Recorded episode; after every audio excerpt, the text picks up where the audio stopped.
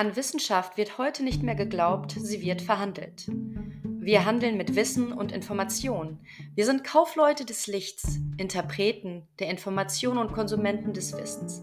Doch wer die Grenzen verständlicher Forschung austesten will, muss nicht mehr besser, schneller oder effizienter kommunizieren, sondern über die Kommunikation kommunizieren. Und damit herzlich willkommen zum Podcast Virale Wissenschaft. Ich bin Patricia Gwotz und in dieser Podcast-Folge spreche ich mit dem Literatur- und Kulturwissenschaftler Professor Dr. Ottmar Ette über seinen ersten Roman Zwei deutsche Leben, der im Herbst 2023 beim Kulturverlag Katmos erschienen ist. Als Professor für Romanistik und allgemeine und vergleichende Literaturwissenschaft an der Universität Potsdam hat er nicht nur über 30 Jahre lang zu den Literaturen der Welt geforscht und gelehrt, sondern er hat wie kein anderer seines Fachs die geisteswissenschaftliche Landschaft in Deutschland geprägt und über die nationalen Grenzen seiner Disziplin hinaus transnationale Forschungsnetzwerke zwischen Lateinamerika, Europa und nun auch China aufgebaut.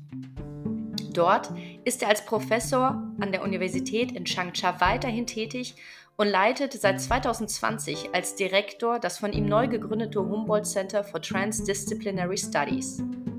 Er kennt sich also sehr gut mit den unterschiedlichen akademischen Feldern aus, er hat ihre Politik gelernt zu verstehen und bewegt sich zwischen den Welten schreibend. Er vereint wissenschaftliche Theoriebildung und literarische Fiktion, um nun selbst die Literatur sprechen zu lassen. Was hat die Literatur uns über die Tropismen der Macht zu erzählen? Und welche Kräfte entfalten Fiktionen über die elitären Mechanismen eines Feldes, das sich selbst als eine Wissenschaft des Geistes versteht? Ottmar Ette steht uns Rede und Antwort. Viel Spaß beim Zuhören.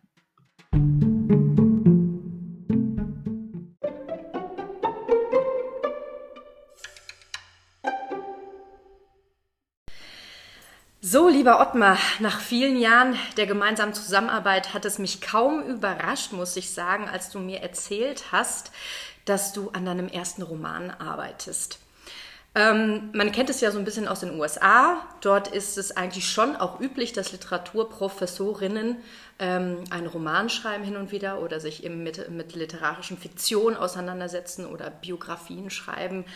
Ähm, es gibt auch sowas wie Creative Writing. Also man kennt es ja auch, dass Literaturprofessoren gerne in ihren Seminaren das Schreiben als solches auch trainieren mit den Studierenden, also Literaturtheorie auch wieder in Praxis umwandeln. Mhm. Ähm, in Deutschland ist es eher in Schreibschulen üblich dass man sowas macht. Ich muss sagen, dieses Semester in Hannover habe ich das auch gemacht. Also ich habe mhm. in ein Mikrorelator-Seminar über Kurzerzählung auch ähm, die Studierenden eigene Kürzeserzählung schreiben mhm. lassen, was sehr gut funktioniert hat. Mhm. Ähm, ja, im akademischen Feld in Deutschland ist es ja ein bisschen anders. Hier beäugt man dann die Professoren auch so ein bisschen kritisch, wenn sie dann literarisch tätig sind. Ähm, und ich muss sagen, meine Kolleginnen haben alle gesagt, bei dir, also bei Herrn Ette, in Anführungsstrichen, hat es uns gar nicht verwundert, dass er einen mhm. ersten Roman publiziert hat. Mhm. Ja, äh, O-Ton war dann meistens immer, naja, sein Stil war immer schon sehr literarisch. Jetzt haben wir das Glück, dass du da bist, dass wir mit dir darüber sprechen dürfen. Mhm. Ähm, ja, was würdest du selbst sagen? War der Sprung von dem akademischen Schreibstil zu dem literarischen einfach, schwer? War es eigentlich schon ähm, immer da gewesen oder war es wirklich so ein, äh, wo du gesagt hast, jetzt muss ich auch Literatur produzieren? Wie war das? Ja, nein, es war überhaupt kein Druck für, äh, auf mir. Äh, ich habe überhaupt nicht so empfunden, dass ich irgendwie Literatur schreiben müsste, sondern es war ein sehr lange gehegter Wunsch. Also ich wollte das eigentlich immer und ich konnte das auch so mh, hm, im Grunde in den Texten, die ich geschrieben hatte, in den akademischen Texten, die ich geschrieben habe, eigentlich auch ziemlich gut ausleben. Aber es gab dann auch ähm, zunehmend in meinem Leben den Wunsch, Fiktion zu schreiben, also etwas anderes auszudrücken, auf andere Dinge zurückzugreifen, anderes zu recherchieren, als es vorher der Fall war. Ähm, es gibt ja da ein gewisses Beispiel mit Roland Barthes, der ja äh, über sehr, sehr lange Zeit in seinem Leben ähm, dann vor allem in der letzten Phase versucht hat, Literatur zu schreiben Und äh, La Préparation du Roman ist ein großes, dickes Buch äh, und ähm, zeigt eigentlich, wie sehr das für Barth dann einerseits zur Herausforderung wurde, andererseits aber auch zu einer Hürde, die er dann nicht mehr in der Art und Weise, wie er das wollte, überspringen konnte. Mhm. Und ich habe eigentlich das, die Fiktion äh, nie fetischisiert. Also sie war nicht für mich jetzt irgendetwas, was ich unbedingt erreichen wollte, aber es war etwas, was bei mir auf dem Weg lag. Also ich habe oft, äh, auch manchmal mit Studierenden, ähm, aber auch oft bei den eigenen Konzepten immer wieder versucht, aus der Literatur zu lernen. Also ähm, beispielsweise Landschaften der Theorie ist, ein, äh, ist eine Überlegung, die aus der Literatur kommt und wo man dann einfach die, ähm, die, die Dimension ausstecken äh, kann, abstecken kann, überlegen kann, äh, die eigentlich literarisch, im Grunde literarisch sind. Und mir hat es einfach, äh, mich hat es einfach gereizt. Also ich wusste auch nicht, wird das schwierig, wenn ich jetzt äh, plötzlich was anderes, eine andere Textsorte ohne Fußnoten schreibe? Also das Schreiben ohne Fußnoten war zunächst mal auch ähm, irgendwo äh, so etwas wie eine Befreiung. Also ich habe in meinem Leben eigentlich im weiteren Verlauf ähm, oder im Verlauf der, der, der Jahre äh, immer weniger Fußnoten gesetzt. Das, also es gibt äh, da eine gewisse, ich habe eine Dissertation geschrieben, die tausende von Fußnoten hat. Und äh, das war dann schon mal okay. Und ähm, für mich war es dann eigentlich irgendwie so ein Dahinschwinden der Fußnoten. Aber gut, Fußnoten mhm. sind im akademischen Schreiben wichtig. In der Fiktion kann ich ganz darauf verzichten. Vielleicht gibt es dann irgendwann auch mal eine, ein fiktionales Schreiben, das mit Fußnoten arbeitet. Das könnte ich mir schon auch vorstellen. Aber für mich war eigentlich das auch so normal, wie, wie es für Werner Kraus normal war in, der, äh, in seiner Todeszelle ähm, einen Roman zu schreiben, mhm. einfach ähm, zu schreiben, um zu überleben. Und für mich hat das Schreiben, auch das akademische Schreiben, eigentlich über einen sehr, sehr langen Zeitraum äh, die Funktion gehabt, mich in dieser Welt zurechtzufinden, also irgendwie leben zu können. Und auch das Schreiben von akademischen Texten war das schon.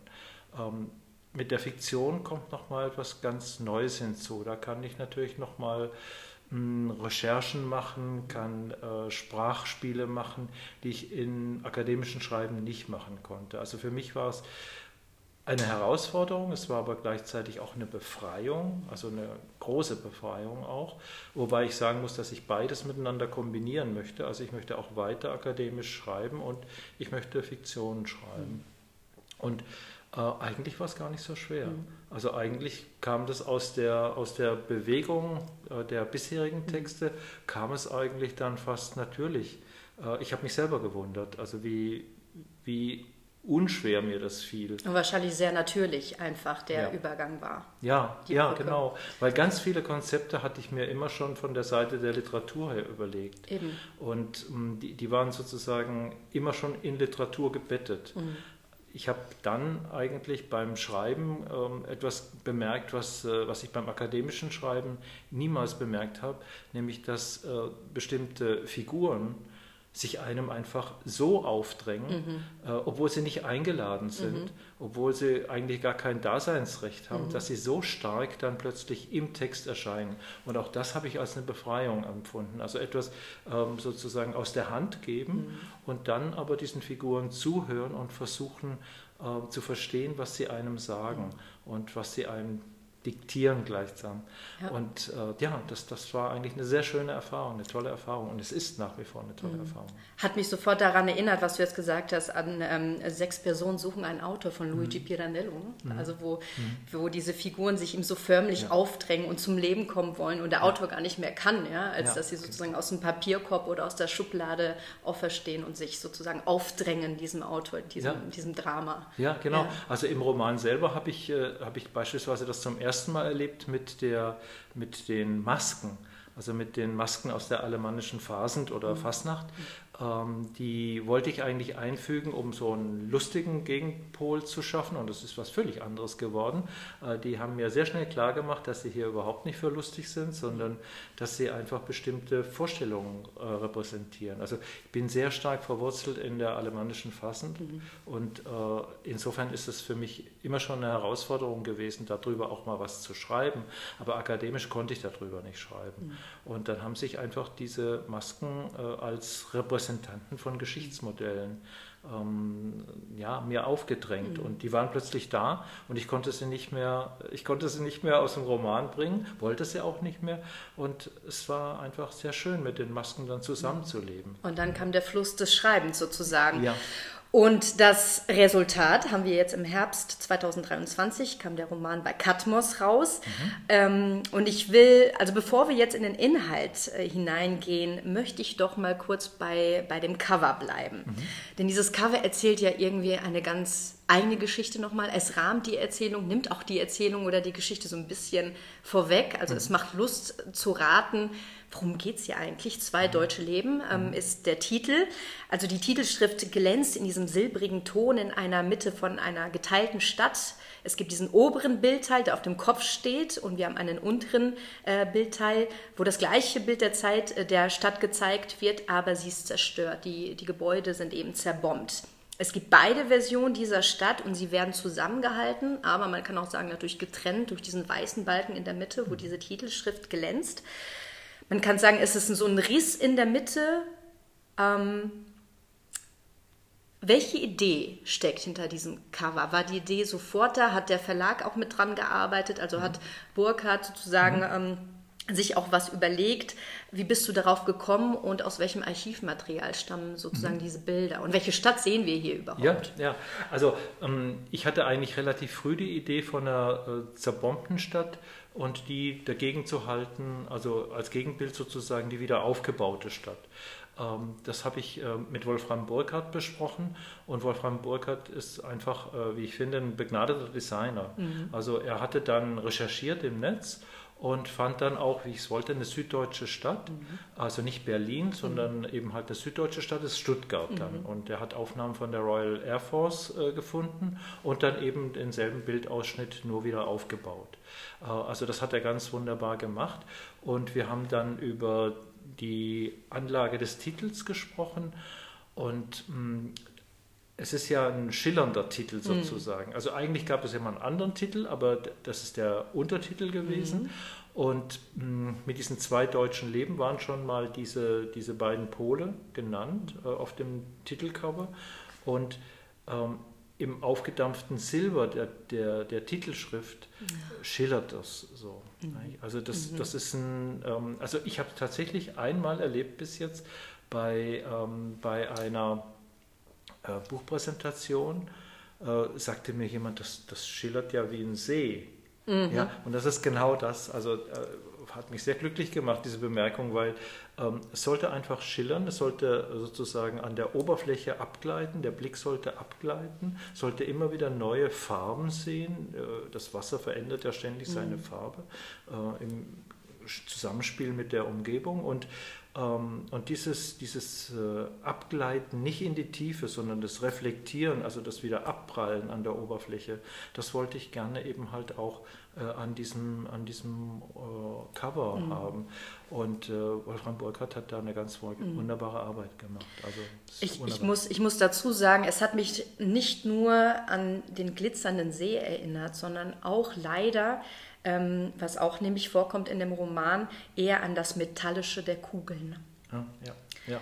Ja, also das ist, das ist ganz sicher auch mit mhm. drin. Das ist mhm. ganz sicher auch mit drin. Also die, äh, das Metallene, äh, das Schwere, das äh, Zerstörerische, mhm. das ist da auch mit drin. Mhm. Und ich meine, im Roman selber wird ja eigentlich immer wieder versucht, diese Oberfläche zu durchbrechen mhm. und auch bisweilen gewaltsam zu durchbrechen.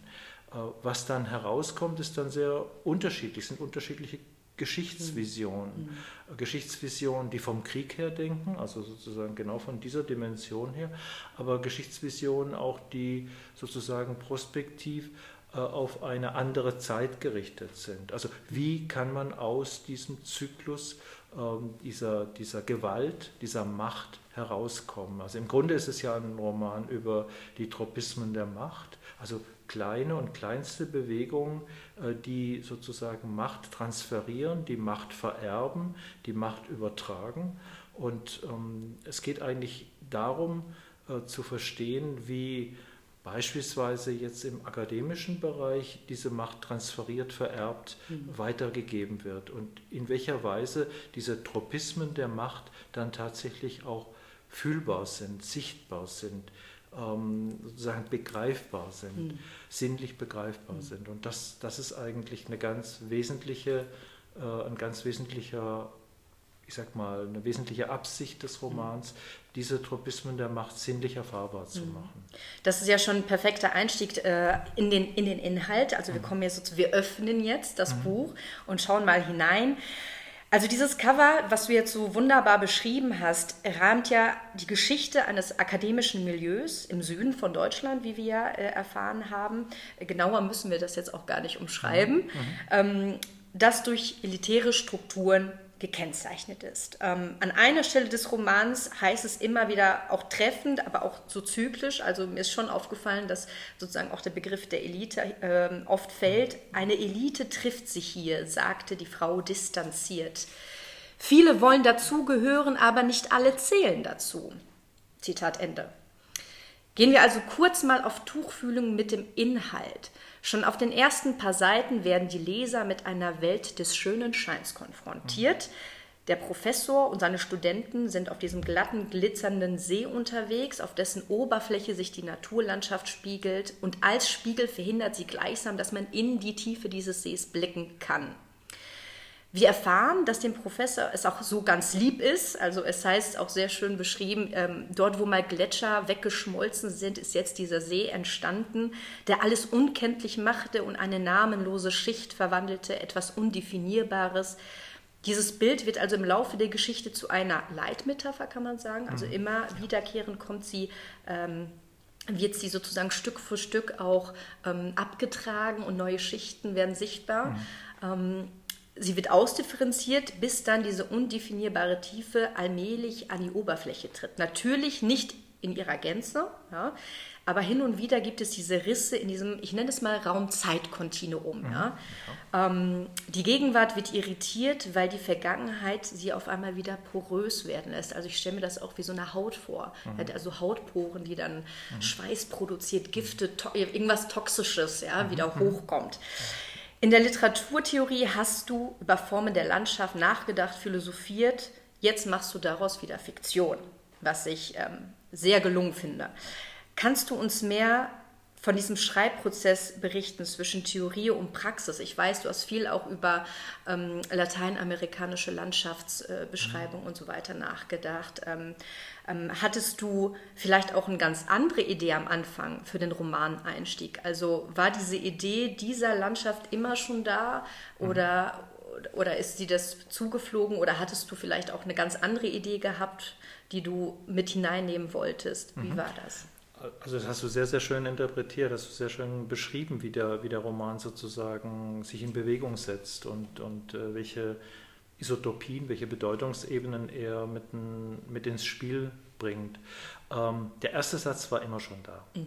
Also der ist, ich weiß nicht, seit, seit ich mir überlegt habe, ähm, den, den Roman zu schreiben, war eigentlich von Beginn an der Eingangssatz da. Äh, nicht aber die ganze Szene und auch nicht die Szene ähm, sozusagen der, des ersten und des zweiten Kapitels, das äh, kam dann eigentlich deutlich später. Äh, klar war, dass, es, dass ich verschiedene Landschaften gegeneinander setzen wollte. Und klar war, also um auch das nochmal aufzugreifen, was du gesagt hast, dass die Elite, also das ist durchaus ein wortwörtlich immer so gefallen, dass das natürlich auch ein Begriff war, der für den ersten Teil des Lebens äh, zählt. Also da war auch die Vermittlung, dass diese Einheit, also die SS-Einheit, eben halt eine Elite darstellt. Und im Grunde ist äh, sozusagen mit diesem Begriff auch ähm, eine Übertragung in von einem Bereich, dem militärischen, also dem metallenen sozusagen, in den akademischen, den luftigen, mhm. ähm, schon da. Also diese, diese Übertragung äh, mit Hilfe dieses Wortes Elite ist eben halt sehr, sehr schön nachvollziehbar äh, bei ganz vielen Gestalten, die für mich eine Rolle spielten. Es gibt sicherlich einen Protagonisten, aber es gibt sehr, sehr viele Figuren und die, die Biographeme geliefert haben für, diese, für diesen äh, Augenblick. Also äh, Augenblick der, der Bildung der gesamten, des Zusammenbaus der gesamten Figur, die sehr, sehr viele Figuren eigentlich ist.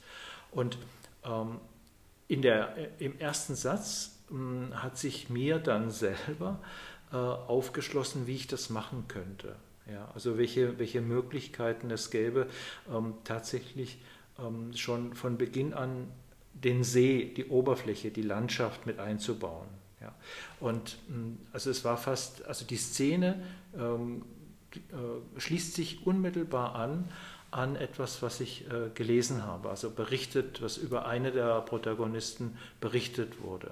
Also es ist ganz präzise eigentlich daran ausgerichtet. Nur, dass etwas völlig anderes hineinkommt, äh, was eben halt die Fiktion erlaubt, dass dann ähm, die unterschiedlichen Landschaftselemente sozusagen eigentlich handlungsbildend werden.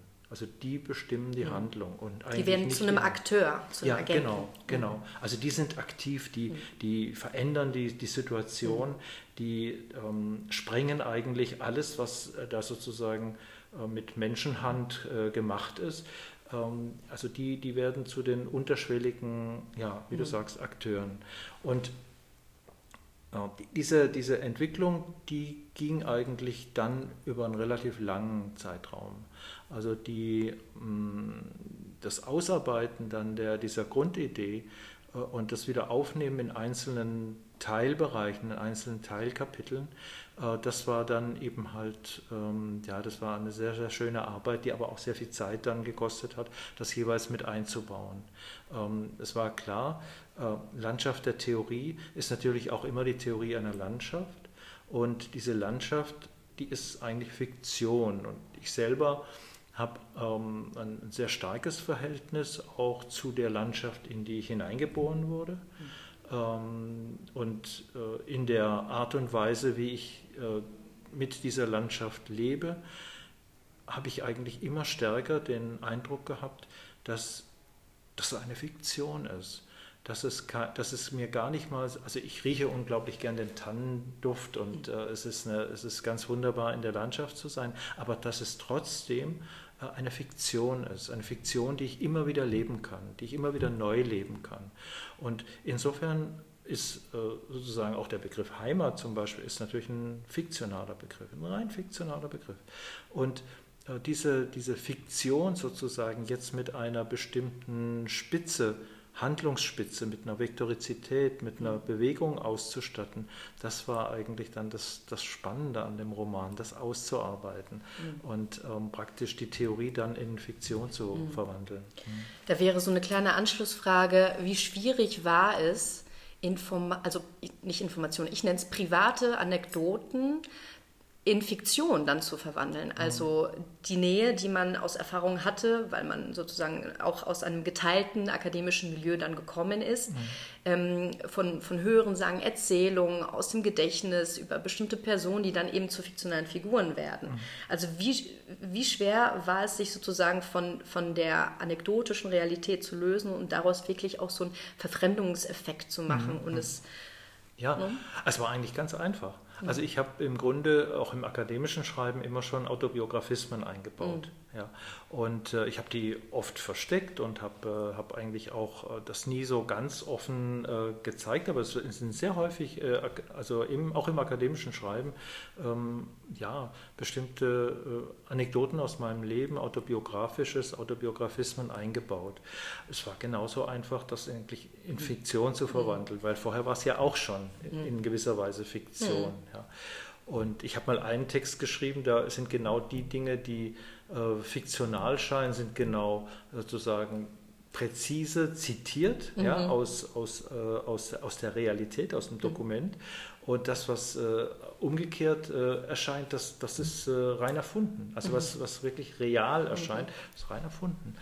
Die Fiktion und, läuft dem Leben sozusagen sogar schon voraus. Ja, genau, ganz genau. Also Fiktion hat ja auch irgendwie eine Lebens, nicht nur lebensdeutende, sondern auch lebensbestimmende mhm.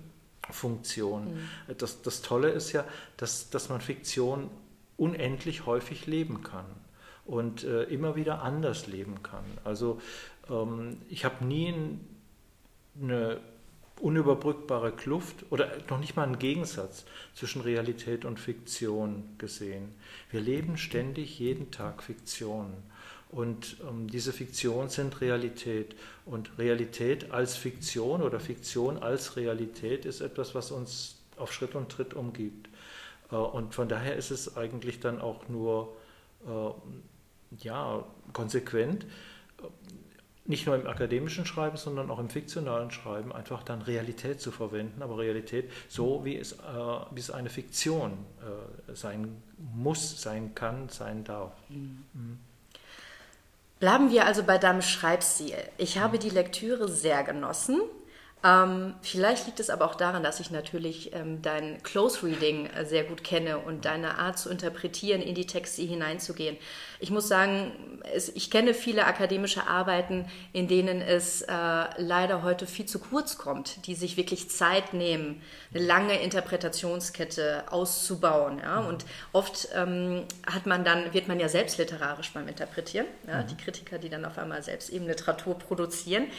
Und ich, ich habe mich dafür entschieden, deinen Stil äh, eine ernste Fröhlichkeit zu nennen oder eine mhm. fröhliche Ernsthaftigkeit. Mhm. Natürlich auch so vieles hat mich ähm, schon an Friedrich Nietzsche er erinnert, mhm. auch seine Aphorismen. Mhm. Ähm, wenn man sie lang genug liest, ähm, haben sie ja auch dieses Wiederkehrende. Und bei dir ist ja auch in den Kapiteln, dass man stückweise Fragmente, kleine Fraktale kommen wieder, die sich in den anderen widerspiegeln. Und dann mhm. wird es so zusammengesetzt zu einer großen Erzählung. Du hast ähm, eine Vielstimmigkeit der Erzählerstimmen. Also am Anfang war ich sehr verwirrt. Ich wusste nicht, wer spricht. Mhm. Ja, das ist mhm. ja der erste Effekt, den ich aber ich persönlich in Romanen auch immer sehr gut finde, mhm. dass man nicht sofort sozusagen festgenagelt wird, dass der implizite Leser nur einer Stimme folgen muss, sondern Verwirrung ist manchmal ganz gut am Anfang, ja, um mhm. zu gucken, was für Stimmen sind das jetzt? Sind das weibliche, sind das männliche, sind das autoritäre, reaktionäre, freiheitsliebende, was auch immer. Ähm, es gibt auch einen lyrischen Ton, also du hast eine sehr klangvolle Prosa, wie ich finde. Mhm. Also eine Prosa, die auch vorgetragen werden will, mhm. sozusagen, ja. Mhm, ja. Ähm, Hast du dich von deinen Lieblingsautorinnen inspirieren lassen, ähm, die vielleicht äh, unbewusst aus deinem Gedächtnis hineingeflossen sind? Ähm, oder hast du auch so versucht, so ein bisschen deinen eigenen Ton zu finden? Mhm. Also wie war so da der Kampf sozusagen mhm. der Epigonen und dir? Ja, also ich, ich fand eigentlich ähm, gar keinen Gegensatz zwischen dem, äh, was ich äh, sozusagen, oder was du jetzt gerade als eigenen Ton finden genannt hast. Äh, darum ging es eigentlich ganz wesentlich. Äh, und der Tatsache, dass man auch bestimmte Zitate mit einbaut. Also Zitate, die ähm, an bestimmte Aphorismen, beispielsweise von Nietzsche, äh, oft geblendet durch Barth, mhm. ähm, erinnern oder auch ähm, bestimmte ähm, ja, Verfahren, äh, die auch durchaus wiedererkennbar sein sollen. Also man soll durchaus auch erkennen können, wer hier Pate gestanden hat oder auf wen angespielt wird mhm.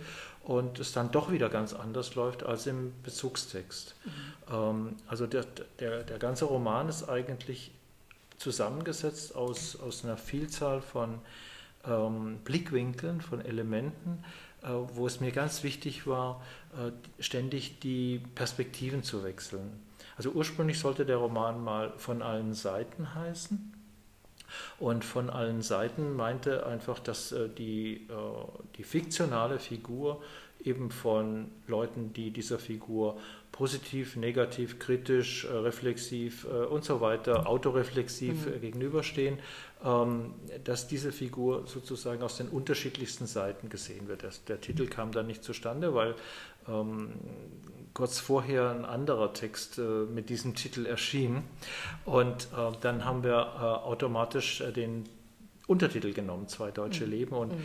im Nachhinein mhm. Äh, bin ich sehr dankbar, dass der andere Titel schon vergeben war. Also ähm, der, der entscheidende Punkt ist, ich, also, und das ist sicherlich auch eine Schwierigkeit des Romans, man braucht sicherlich so die ersten 15 bis 20 Seiten, um zu verstehen, dass ständig die Erzählerperspektiven wechseln und das ständig ähm, also aus, äh, aus Sichtweise eines Gefährten, eines Mitläufers, eines äh, Tieres, Tieres, einer Maske, mhm. also Tiere spielen eine ganz große mhm. Rolle, weil ich auch da nicht erkennen kann, wo ein Gegensatz zwischen Mensch und Tier äh, besteht. Also dass Tiere eben, also man hat Tieren alles Mögliche äh, nachgesagt, dass sie nicht weinen könnten, dass sie keine ähm, Instrumente, äh, also Werkzeuge bauen könnten und so weiter. Wir wissen heute durchgehend, dass, äh, dass das natürlich nicht der Fall ist. Und ich sehe also von daher keinen Gegensatz und ich sehe sehr wohl, ähm, dass äh, Tiere Menschen ständig beobachten mhm. und dass sie aus einer sehr anderen Perspektive ähm, die Menschen beobachten, je nachdem, welche, um welche Tiere es sich handelt. Mhm. Und äh, das wollte ich eben halt auch mit reinbringen. Also es gibt eine einzige Figur, die ähm, ein Toponym enthält, also die tatsächlich einen Namen bekommt. Und zwar ist das der Schäferhund, der heißt Prinz. Genau, und, stimmt. Ja, ja, das ist der einzige, der einen Namen hat. Wo du es jetzt sagst. Ja, genau. Ja. Und, äh, und äh, das ist also der Name des Schäferhunds von Hitler. Und, ähm, und äh, da war es mir wichtig, äh, sozusagen dieses, äh, ähm, diesen Schäferhund einfach mit einer persönlichen, festen Identität auszustatten. Also tatsächlich steht da eine lange Genealogie dann im Text und so. Aber ähm, das, das Spannende war eben halt alle anderen Figuren namenlos auftreten zu lassen. Also sie mhm. bekommen keine Namen. Mhm. Und äh, auch die Landschaft bekommt keinen Namen. Also alles sollte auch äh, sehr fundamental vieldeutig sein. Mhm. Und äh, diese Vieldeutigkeit entsteht zum einen durch die, mh, mm, durch die ständig wechselnden Erzählerperspektiven, aber auch durch, ja, durch lyrische Verfahren. Also ich habe versucht, lyrische Verfahren mit einzubauen in den Text. Äh, Verfahren, die natürlich auch eine gewisse mh, mm, Lesegeschwindigkeit vorgeben, also mhm. dann durchaus den Leseprozess auch verlangsamen können. Ähm, das ist sicherlich auch beim Roman eine gewisse Gefahr, ähm, derartige Verfahren mit einzubauen. Aber äh, der Vorteil ist dann wieder, dass der Text äh, sozusagen auch kommuniziert, dass er auf Vieldeutigkeit angelegt ist. Und es, ist, es gibt keine Eindeutigkeit der, der Interpretation. Mhm. Mhm. Ähm, apropos Eindeutigkeit. Mhm. Ähm, ich glaube, Entweder steht es in dem, auf der Seite bei Katmos oder du selbst hast es mal als Schlüsselroman trotzdem bezeichnet. Mhm. Ich weiß es nicht mehr genau. Aber wir bleiben mal dabei, ähm, weil letztes Jahr auch der Schlüsselroman ähm, von Stuckrad Barre erschienen ist, äh, über Hashtag MeToo, mhm. über den Springer Verlag und so weiter. Und dann haben alle sich gefragt, oh, was, was ist jetzt nochmal ein Schlüsselroman, äh, Gattung des Schlüsselromans. Jeder Germanist hat äh, nochmal sozusagen geguckt, was gab es denn da. Ähm, man sagt, die Figuren können sozusagen ja äh, entschlüsselt werden auf Basis von also eines ähm, äh, von bestimmten realistischen Fakten. Mhm in der Quellenlage, aber man muss sich ja schon als Leser auch bei diesem, bei deinem Roman mit diesem Milieu auskennen. Also die Frage, die ich jetzt gerne stellen würde, ist, muss man aus dem akademischen Milieu kommen, um diesen Roman wie ein Schlüsselroman zu lesen? Also äh, wie, wie stark, also ich hatte zum Beispiel überhaupt nicht das Bedürfnis, äh, jede, Identif äh, jede Figur identifizieren zu müssen, welcher Professor, welche Professorin von damals gemeint sein könnten. Mhm. Ähm, und heutzutage, die Studierenden kennen dieses Milieu ja gar nicht mehr. Ja? Ähm, lesen ganz andere Texte, ganz andere Theorien. Ähm, was können wir aus diesem Roman mitnehmen, ohne ihn jetzt unbedingt als Schlüsselroman ja, äh, äh zu lesen? Ähm, welche Aspekte in dem Roman überdauern sozusagen die mhm. Zeit? Ich hätte da auch meine eigenen Antworten sozusagen. Mhm. Und was glaubst du, ist auch für die jüngere Leserschaft von heute, die Literatur, Geisteswissenschaften studieren, relevant mhm. aus diesem Roman? Also ich habe selber den Begriff Schlüsselroman nie verwendet und ich würde ihn auch für, mit Blick auf den Roman nicht verwenden. Ich habe, bevor der Roman veröffentlicht wurde, äh, also unter anderem zwei äh, Leserinnen äh, den Roman gegeben. Eine, die mit dem akademischen Milieu gut vertraut war und eine, die, ähm, die die das nicht ist. Mhm. Und äh, die das nicht ist, äh, hat den Text als Thriller gelesen. Äh, was, wow. was, ich auch interessant fand, also das fand ich auch interessant, dass äh, also natürlich baut der Text auch eine Vielzahl von Spannungselementen ja, auf und ja. man weiß nicht so genau, zu welchem Zeitpunkt ähm, äh, die Handlung kippt zum Beispiel. Ähm, aber die mit dem akademischen ähm, Feld vertraute Leserin hat tatsächlich dann den Begriff Schlüsselroman okay. mir rückgespiegelt. Okay. Mhm. also eigentlich ist das etwas gewesen, das ich in Kauf nehmen musste, mhm. ja, aber das eben durch die Vieldeutigkeit im Grunde unterlaufen wird. Ähm, es ist tatsächlich so, dass man natürlich bei bestimmten Figuren ähm, gewisse Parallelen zu real existierenden Figuren im akademischen Feld ziehen kann. Aber alle diese Figuren haben jeweils andere Biographeme, also Biographeme anderer Figuren in sich aufgenommen. Also ich wollte dadurch eigentlich ähm, sozusagen vermeiden oder unterlaufen, äh, dass tatsächlich so eine identifikatorische Lektüre mhm. stattfindet und man dann genau sagt, ach, das ist ja der und das ist ja, mhm. aber ganz kann ich dieses, kann ich das natürlich nicht vermeiden. Mhm. Ähm, ich habe es aber nicht, ich habe den Text nicht für akademische Leserinnen und Leser in erster Linie geschrieben, sondern eigentlich für in erster Linie für ähm, ja ganz normale Leser sozusagen, äh, die jetzt nicht auf die Spur, sich auf die Spuren äh, irgendeiner Figur aus dem akademischen Feld begeben wollen, sondern es geht ja eigentlich um ein allgemeineres Thema, um ein grundlegenderes Thema. Die ähm, Auseinandersetzung mit bestimmten Figuren ist aber, also mit bestimmten real existierenden Figuren ist aber durchaus ähm, wichtig für den Roman, war wichtig für mich zu schreiben. Ähm, äh, das, vielleicht kann man das auch manchmal überspringen, wenn man glaubt, eine Figur erkannt zu haben und sich jetzt nicht ganz gut auskennt, weiß man vielleicht nicht, ob der tatsächlich da war oder ob er nicht da war und denkt dann, das ist immer noch dieselbe Figur, aber eigentlich ist es schon wieder eine andere Figur. Ähm, also ich habe schon eine gewisse Hauptfigur sozusagen sozusagen der Biographeme auch äh, verwendet, aber ähm, genau eben versucht, diese, diese, diesen dieser Falle zu entgehen, dieser Falle mhm. zu entgehen einer Vereindeutigung des, mhm. des Schreibens. Ähm, insofern ist ähm, mir natürlich die Charakterisierung als Thriller auch ganz lieb, weil es war übrigens eine Schriftstellerin, die mir das gesagt hat, äh, die, die gesagt hat, du hast einen Thriller geschrieben und was? Ah, wusste ich gar nicht. Und, und tatsächlich habe ich aber wirklich versucht, äh, sozusagen Spannungselemente mit einzubauen, die dann auf die Frage äh, zielen, was wird eigentlich aus dieser Figur? Äh, wie, wie, ist sie präsent? Wie kommt sie zu Tode? Oder kommt sie überhaupt zu Tode? Vielleicht stirbt sie gar nicht. Stimmt, das ist das Thriller-Element. Ja, ja, vielleicht stirbt sie gar nicht, vielleicht ist sie nie gestorben. Mhm. Und, und das hat natürlich was zu tun mit, mit, mit einer Obsession, die ich auch im akademischen Schreiben eigentlich immer hatte. Nämlich Obsession mit dem, äh, was, was nicht mehr ist und doch nicht aufhören kann zu sein. Also das, was einfach äh, einmal war und doch immer noch ist.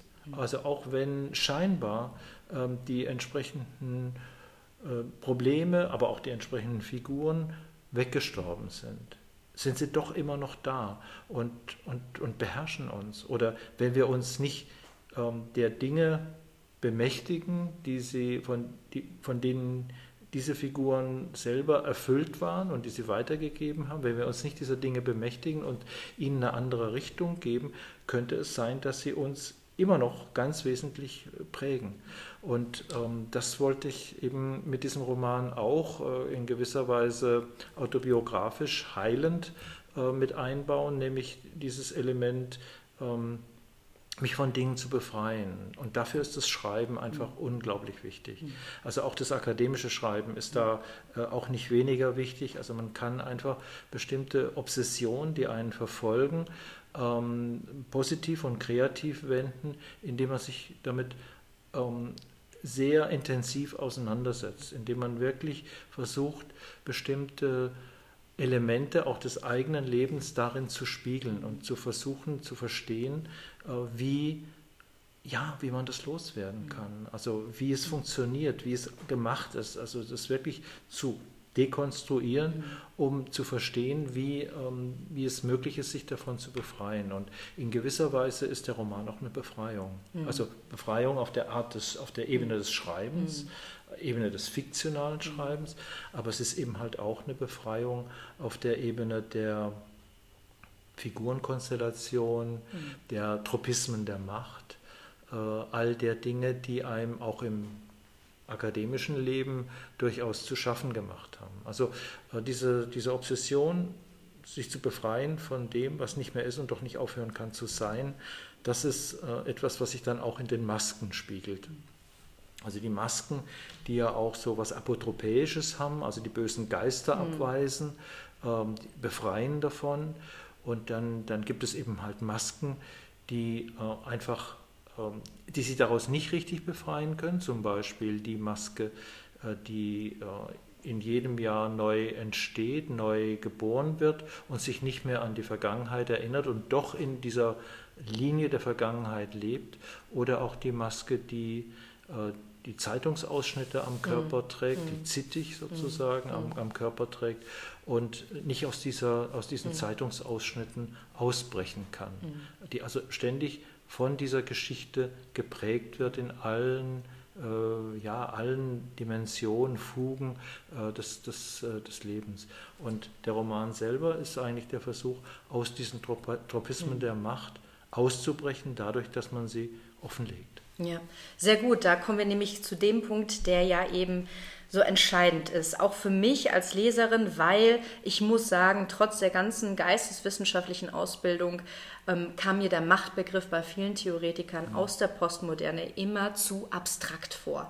Ähm, man kennt es bei Foucault, man kennt es aber auch bei Deleuze und jedes Mal, äh, wenn, wenn äh, Pouvoir oder so genannt wurde, ähm, hatte man das Gefühl, macht es doch mal dingfest. Mhm gibt mir ein Beispiel aus der Realität, macht es jetzt sozusagen, zeigt mit dem Finger darauf mhm. so ein bisschen. Mhm. Ähm, dann, als ich sozusagen mit Pierre Bourdieu begann, über akademische Macht nachzudenken, war es auf einmal da. Na mhm. klar, mhm. äh, Titel, Reputation, Prestige, alles, was dazu gehört. Das Glitzernde der Medaillen, die mhm. silbernen Medaillen, ja. die man verliehen bekommt, im militärischen Feld, ja. im akademischen Feld. Mhm. Ähm, und das, finde ich, ist im Roman sehr gut gelungen. Und jetzt ist halt die Frage, hat Macht, ist sie wirklich so abstrakt oder hat Macht, kann man sie dingfest machen? Hat sie eine Geschichte? Hat Macht ein Gedächtnis oder löscht Macht Gedächtnis, ihr Gedächtnis selbst? Ja? Ähm, irgendwie ist sie fluide, Macht ist super attraktiv, anziehend, mhm. ja, auch erotische Macht. Mhm. Es gibt ja, dazu kommen wir gleich, äh, mein Lieblingskapitel, mhm. das feministische Kapitel. Ähm, und eigentlich geht es immer nicht nur um Macht zu erlangen, sondern sie zu erhalten. Das war ja schon bei Machiavelli immer das Schwerste mhm. äh, vom äh, Principe. Also sozusagen die Macht wirklich äh, nicht nur an sich zu reißen, sondern sie über Jahrzehnte äh, aufrechtzuerhalten. Was ist Macht für dich? Also welche Form hast du in deiner Laufbahn kennengelernt und welche wolltest du in deinem Roman zur Darstellung bringen? Mhm. Also das ist also bei allen Tropismen, die man sich natürlich jetzt natürlich vorstellen ja, kann. Also das ist, eine, das ist eine sehr wichtige Frage und äh, ich bin da auch nicht fertig mit der Macht. Mhm. Äh, natürlich bin ich äh, sozusagen auf meinem, in meiner Laufbahn durch, den, durch das akademische Feld und es geht ja auch weiter, wenn auch in anderen Ländern, immer wieder mit Macht, mit Formen der Macht konfrontiert worden. Äh, das ist in, äh, in, Europa nicht anders als in China äh, und nicht anders als in Lateinamerika. Mhm. Also diese Formen der Macht des Homo academicus, die spielen schon eine große Rolle äh, für mich natürlich. Ähm, aber es gibt eine Machtkonzeption, die mir immer sehr eingeleuchtet hat. Das war die Machtkonzeption von Albert Cohen. Der hat nämlich äh, in seinen Romanen oder auch äh, in manchen autobiografischen Schriften oder auch in Interviews äh, zu Protokoll gegeben, dass die stärkste Macht das Pouvoir de nuire, also dass die, die, die Macht zu schaden ist. Mhm. Und diese Macht zu schaden, die kommt mehrfach in, im Roman vor. Mhm. Es ist die einfachste Macht. Mhm. Also da brauche ich nämlich gar nicht viel zu können, brauche ich gar nicht viel ähm, in, in, in, in die Wege zu leiten. Äh, zerstören kann ich immer sehr viel leichter, schaden kann ich immer sehr viel leichter um eine Zehnerpotenz leichter als äh, helfen. Als, als jemandem helfen, das ist eine sehr mühsame, äh, langwierige Sache, aber ihm richtig zu schaden, das ist eigentlich relativ einfach. Und so mhm. kommen diese Machtkonstellationen durch die Möglichkeit zu schaden oder überhaupt den Schaden, mit Schaden drohen zu können, äh, mhm. zustande. Also es gibt einmal eine Figur, die ist auch äh, durchaus einer, einer, realen Figur nachempfunden, äh, die äh, in die elitäre Gruppe aufgenommen werden will und die sehr stark zu spüren bekommt, äh, wenn du nicht spurst, wenn du nicht mitmachst, dann können wir auch äh, sehr, können wir dir sehr schaden. Und äh, das kann für dich sehr gefährlich werden. Und äh, die Figur ähm, hält sich auch daran. Mhm. Also die äh, folgt dann dieser Machtdrohung. Mhm. Ähm, also das habe ich in meinem Leben sehr häufig äh, erfahren. Äh, ich äh, kann mich auch im akademischen Bereich sehr, sehr gut daran erinnern, wie mir mal zu Zeiten der Habilitation äh, was in den Weg gelegt werden sollte. Und dann äh, sagte ich eben äh, als Antwort, und damit war das dann weg, äh, dann stelle ich Öffentlichkeit her. Äh, Öffentlichkeit ist eigentlich dann genau das Gegenmittel gegen diese Art der, der, der Macht, gegen diese, diesen Machtmissbrauch, ähm, weil ich habe kein negatives Verhältnis zur Macht. Mhm. Es gibt auch eine Macht, die die ich ja positiv einsetzen kann, die ich, äh, wo ich etwas äh, hilfreich ins Werk setzen kann, wo ich helfen kann, äh, wo ich die, die Macht sozusagen verwenden kann für, für etwas. Also Macht ist für mich kein, ähm, kein per se negatives, negatives kein negativer Begriff, kein negatives Wort, aber Trotzdem spielt sie im Roman selbst äh, eine überwiegend negative Rolle, weil eben die Tropismen der Macht genau auf diese Art der Machterhaltung äh, durch äh, Schaden, mhm. durch Erzielung von Schaden, bei der, also derjenigen Person Schaden, darauf beruht eigentlich die ganze Machtkonstellation.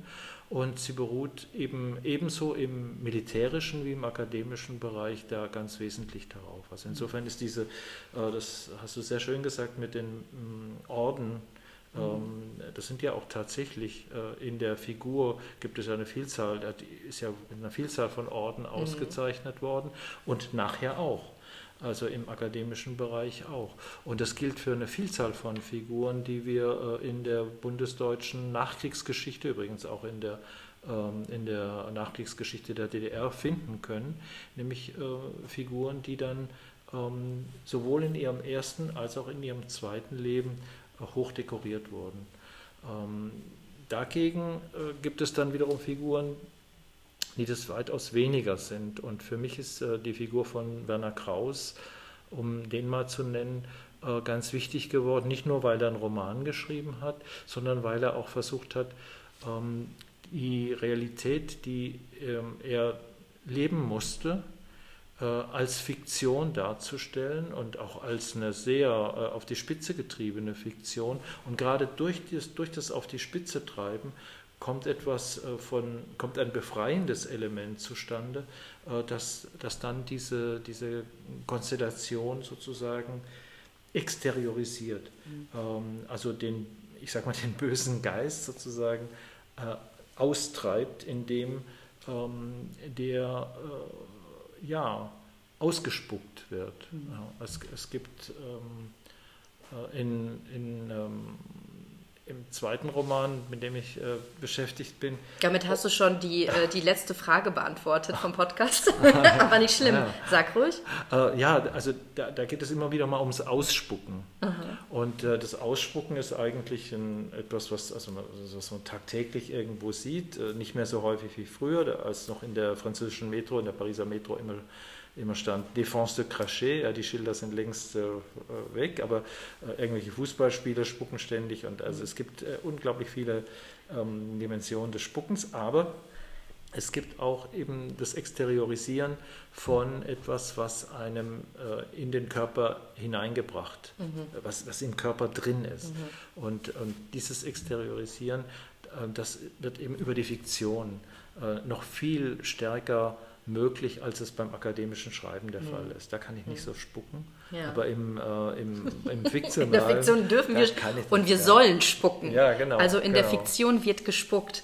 Ja. Ähm, an einer prägnanten Stelle, um nochmal auch zu dem Punkt äh, des Gedächtnisses und der Geschichte zurückzukommen, heißt es, Zitat, wir haben es mit Spuren zu tun, Spuren, die sich verwischen, Spuren, die sich auflösen an einer Oberfläche, in die wir niemals eindringen können. Niemals. Hören Sie.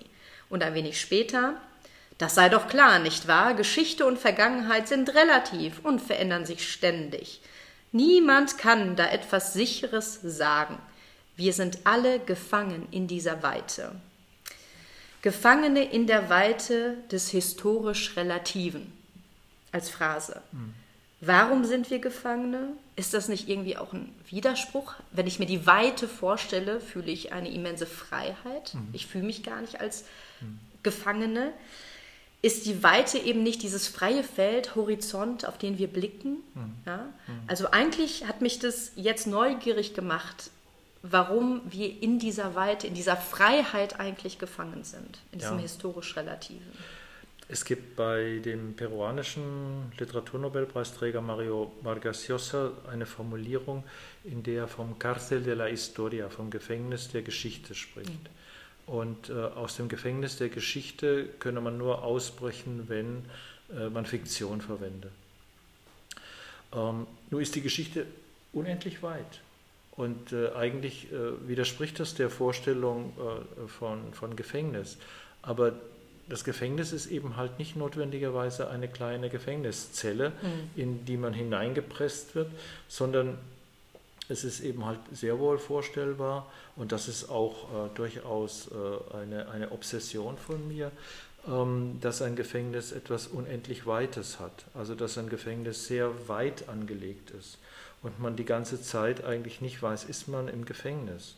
Und doch gibt es diese, diese Gefangenschaft, gibt es diese, dieses Eingesperrtsein. Vielleicht sowas wie Beklemmung, das Gefühl, dass ja, ja, und du kommst nicht raus. Mhm. Du kommst nicht raus. Es gibt kein anderswo auf den ersten mhm. Blick. Ja. Es gibt kein anderswo. Und ähm, also was fast Albtraumhaftes. Mhm. Äh, also etwas, was, äh, was, was bedrückt, weil es gibt keine Möglichkeit auszuscheren, herauszukommen. Auch wenn es sehr weit ist auf den mhm. ersten Blick. Und ähm, in der Fiktion kann ich das aber tun. Ich kann sozusagen dieses Gefängnis der Geschichte und das Gefängnis der Weite verlassen. Ich kann es hinter mir lassen. Äh, ich kann vielleicht auch wieder zurückkehren und dort wieder ein Stück leben und dann wieder raustreten. Also das ist, äh, das erlaubt mir die Fiktion.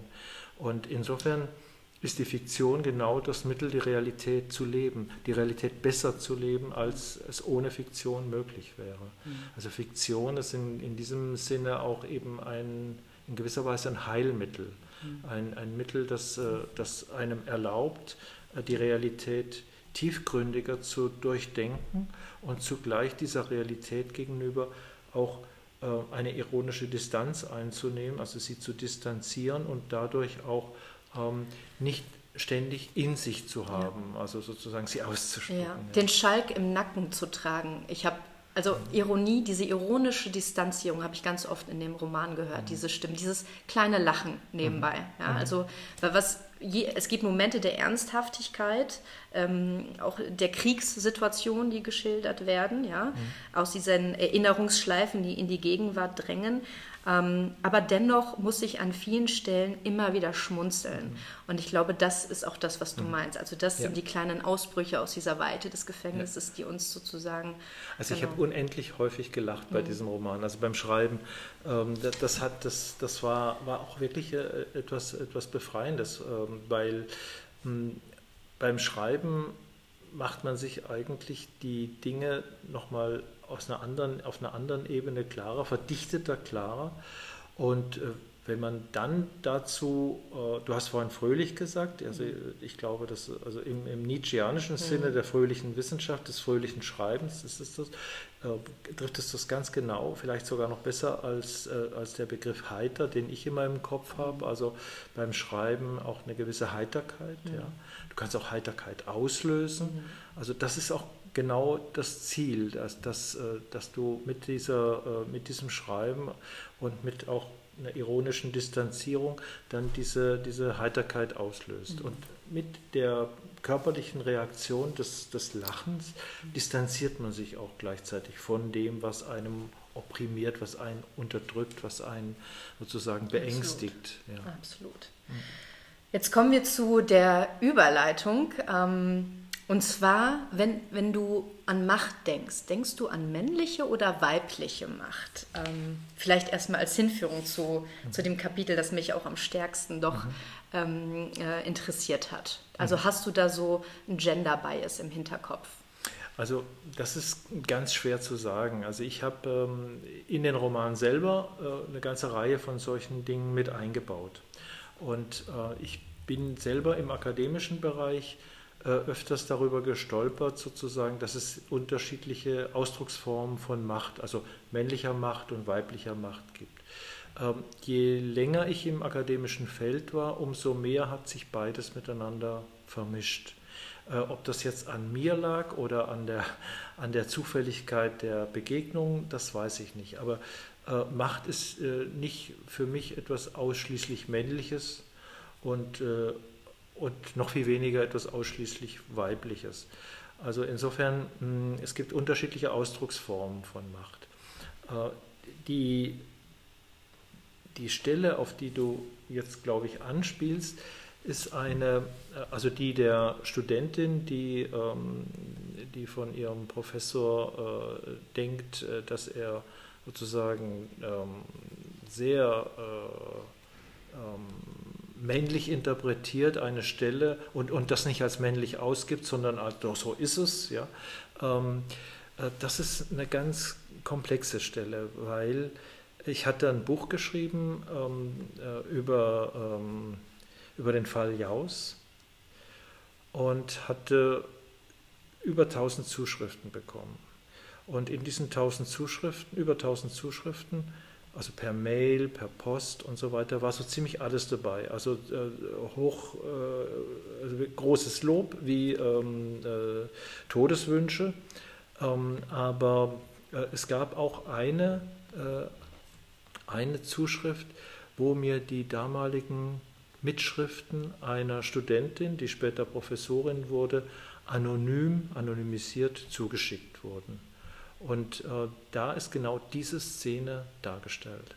Es geht, glaube ich, um ein Gedicht von äh, Baudelaire. Baudelaire mhm. Ja, ja genau. glaube ich. Ja, ja also, genau. Wobei es in der... Die Vorübergehende in, oder so. Genau, in dem, was, was mir zugespielt wurde, war nicht, äh, also anonym zugespielt wurde, war, ging es nicht um Baudelaire, sondern es ging um ein anderes Gedicht. Ich weiß aber jetzt ehrlich gesagt nicht mehr genau. Damals, als ich es schrieb, wusste ich es noch, aber ich fand, dass äh, Une Passante von, von Baudelaire sich dann noch viel besser eignet. Mhm, mhm, und dann habe ich eben halt das eine durch das andere ersetzt. Und da äh, ging es äh, eben halt genau um die, um die Frage ähm, der Reproduktion männlicher Macht. Und das, das ist in, diesem, in, diesem, äh, in dieser Passage ganz wesentlich enthalten und ist eigentlich in der Auseinandersetzung mit den Tropismen der Macht die aus der Nazizeit in die akademische Nachkriegszeit äh, kamen, äh, eigentlich so nicht wirklich gestellt worden. Äh, die Frage wurde eher politisch gestellt, aber nicht genderpolitisch. Mhm. Ja. Mhm. Und mh, mm, das war für mich eigentlich dann mh, mm, sehr spannend, mir das nochmal durchzulesen, durchzuhören und zu schauen, inwieweit das ein Aspekt ist, von männlicher Macht. Mhm. Ja. Und das wollte ich unbedingt mit, mit einbauen in den, in den Text. Wie gesagt, ich hatte eine ganz tolle Vorlage. Ich hatte äh, Mitschriften einer Studentin mhm. aus den äh, 60er Jahren, aus den frühen 60er Jahren, äh, späten 50er oder frühen 60er Jahren, ähm, die sehr präzise dazu, äh, die hat mir einfach ihre Mitschriften zugeschickt und äh, die aber damals sehr präzise angemerkt hat zu den bestimmten Positionen des äh, Assistenten und des Professors, mhm. Äh, was sie selber dazu denkt. Und das fand ich, fand ich sehr, mhm. sehr inspirierend.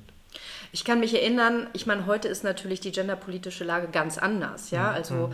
heutzutage machen wir auch Trigger Warnings in Seminaren, in Vorlesungen. Ich kann mich erinnern, vor ein paar Jahren in deiner Vorlesung, ich glaube, es war Liebe lesen. Mhm ähm, wo du Casanova zitiert hast aus seinen Tagebüchern und wir hatten auch ein paar Bilder eingepflegt in deine Folien. Und ich kann mich erinnern, da gab es Kritik im mhm, Nachhinein ja. Äh, von einem Studierenden per Mail, ähm, äh, dass es doch nicht feinfühlig genug war, diese Szene, wie sie interpretiert wurde, dass die Bilder gezeigt wurden. Es war höchstwahrscheinlich eine Szene eben mit einer Minderjährig Minderjährigen im, im Bordell. Mhm. Ähm, wie hast du damals darauf reagiert? Reagiert? Kannst du dich noch daran erinnern? Oder was hast du überhaupt als Professor in dem Moment hm. gefühlt? Und wie stehst du zu Trigger Warnings, also Sensibilisierung, bevor man bestimmte Szenen äh, oder Bilder eben zeigt? Mhm. Also das ist äh, eigentlich eine Erfahrung, die ich mh, im Verlauf meines akademischen Lebens eigentlich relativ regelmäßig äh, mal hatte und ich finde das immer sehr, ich fand das immer sehr wichtig. Ähm, das war, also die, konkret die Szene, auf die du anspieltest, waren auch Darstellungen von äh, Liebe, also grafische Darstellungen von Liebe, basierend auf Szenen aus äh, Casanova. Und das empfand damals auch eine Studentin, die ist dann in der Vorlesung aufgestanden und hat, äh, hat, das, äh, hat die Vorlesung unterbrochen. Äh, das fand ich sehr, sehr spannend. Es waren Darstellungen aus dem 18. Jahrhundert, das war also nichts zeitgenössisches, genau. sondern es waren Darstellungen aus dem 18. Jahrhundert äh, und mh, die ich selber nicht als anstößig äh, äh, empfand, die aber die Studentin als an, anstößig empfand. Und ich habe versucht dann mit der Studierenden auch zu sprechen und ich hatte dann hinterher auch äh, nochmal Kontakt, aber ähm, für ja, für meine Vorlesung hat das eigentlich, ich habe die Vorlesung dann nochmal gehalten und habe dann auch offen gestanden ähm, nochmal die Abbildungen verwendet und hab, war einfach gespannt, ob es nochmal jemand äh, erbost. Mhm. Ähm, die Veränderung der Studierenden mit Blick auf gerade grafische Elemente ist sowas von evident. Mhm. Ähm, also dass der Text scheint irgendwie nicht mehr so stark zu treffen. Aber die grafischen Elemente schon. Und ich habe das sehr wohl also zur, zur Kenntnis genommen, dass das diese Studierende verletzt hat. Und ähm, ich habe auch versucht dann, äh, es gab dann nochmal einen Mail-Kontakt auch, äh, das auch wieder äh, runterzukochen. Ich glaube, das ist auch gelungen, weil das war ja nicht in meinem Sinne oder in meiner mhm. Absicht, ähm, äh, eine Verletzung äh, zu ähm, äh, irgendwie auszulösen. Andererseits ist natürlich klar, äh, die Darstellung, die erotische Darstellung der Liebe mit Minderjährigen verletzt ein ähm, äh, verletzt die Sexualmoral des äh, ausgehenden 20., beginnenden 21. Jahrhunderts, aber nicht die des 18. Jahrhunderts. Ja. Und ähm, natürlich ist es auch ein Lernprozess für Studierende, anzuerkennen, dass es historische Veränderungen gibt, die, ähm, die erlauben müssen, also die Einsicht in diese äh, Veränderung, die erlauben müssen, einer anderen Epoche, das waren ja zeitgenössische Abbildungen, das mhm. waren keine äh, Abbildungen aus dem 21. Mhm. Jahrhundert, ähm, die erlauben äh, dann aus einer anderen Perspektive, aus einer historisch anderen Perspektive, gebündelten Perspektive, dann auch Dinge zuzulassen, so wie die Fiktion Lebensprojekte zulässt, die man vielleicht in äh, manchen Realitäten nicht leben kann. Mhm. Also mhm. ich fand, fand, das eigentlich, äh, eine, ich, ich, bin immer sehr froh, auch wenn sich Studierende, ich habe sehr viel gelernt äh, durch, durch Studierende. Ich habe ähm, in vielen meiner Bücher, also auch in Literatur und Bewegung zum Beispiel, hatte ich sehr, sehr viele ähm, Dimensionen, von äh, Lernprozessen, zum Beispiel mit mexikanischen Studierenden, die mir gesagt haben, aber das kann man doch nicht schreiben. Und, äh, das, äh, ja, mhm. und, und äh, diese, diese Perspektivenwechsel, ähm, die haben mir immer sehr geholfen, meinen eigenen Weg da zu finden. Das heißt nicht, äh, dass man dann automatisch zurückzieht, also einen Rückzieher macht, sagt, das, das werde ich jetzt das nächste Mal nicht mehr machen, weil das könnte jemanden verletzen weil das äh, bedeuten würde, dass man dann eigentlich äh, eine Zensur gegenüber einer Zeit macht, die eine vergangene Zeit ist. Und ich möchte ja gerade diese Zeit sozusagen darstellen, mhm. historisch darstellen und mit unserer Zeit in Verbindung bringen. Also ähm, das heißt also nicht, dass man dann automatisch sozusagen sich selbst zensiert und den äh, Studierenden dann eine zensierte Kost vorsetzt. Mhm. Das wäre aus meiner Sicht die falsche Reaktion.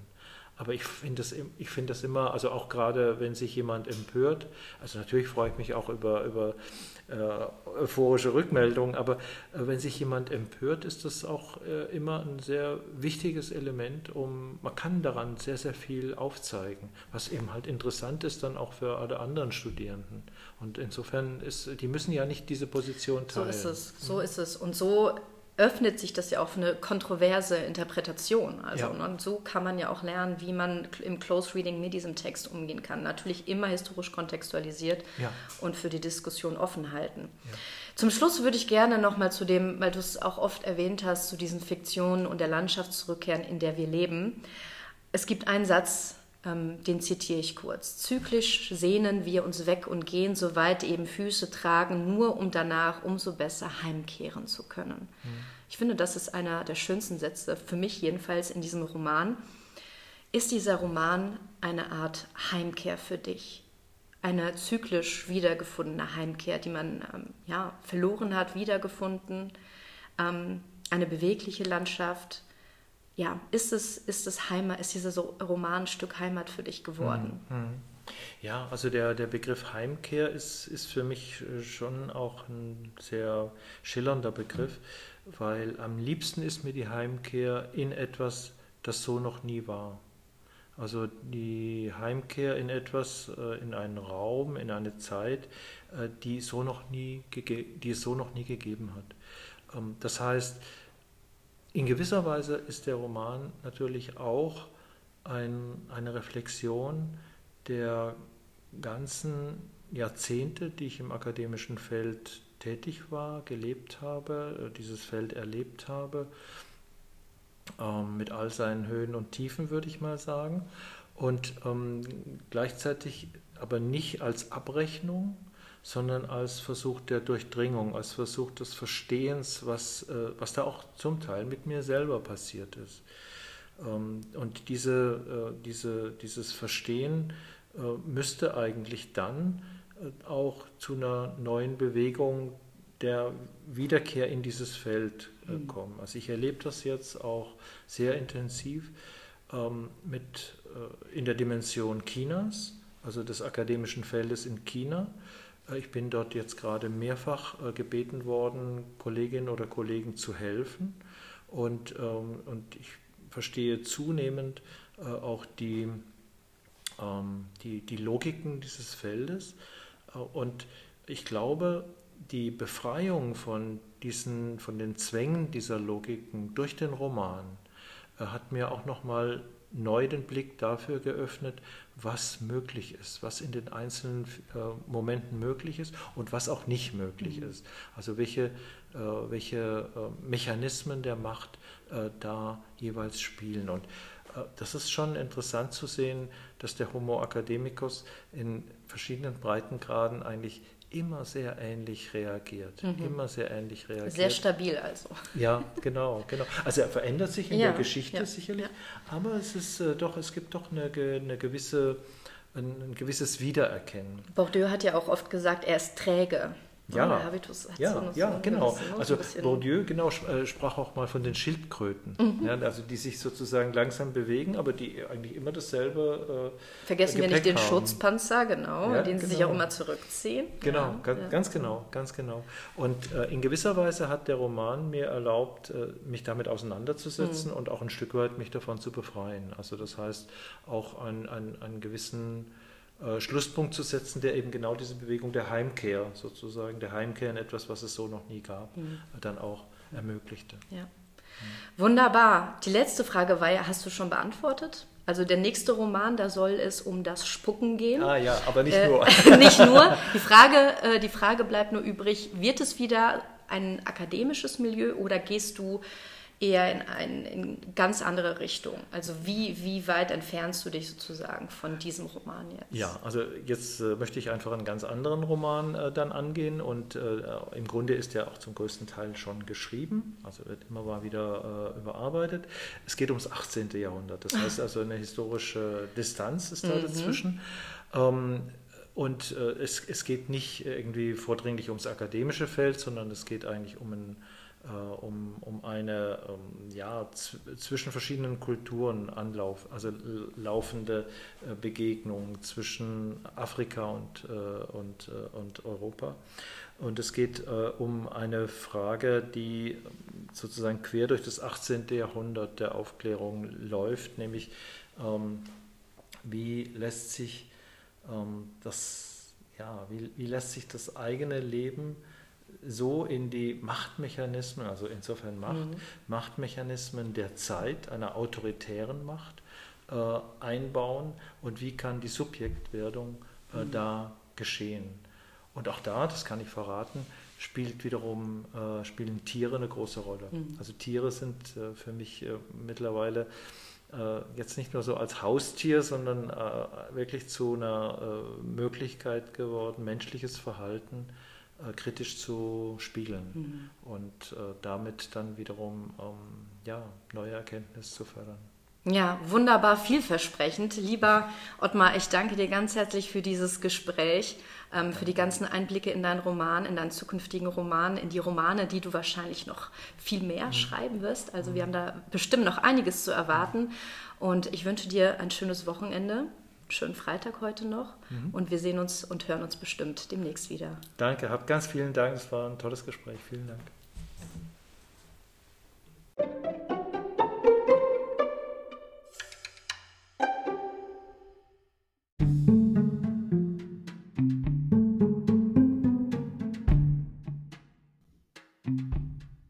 Das war Ottmar Ette zu Gast bei Virale Wissenschaft.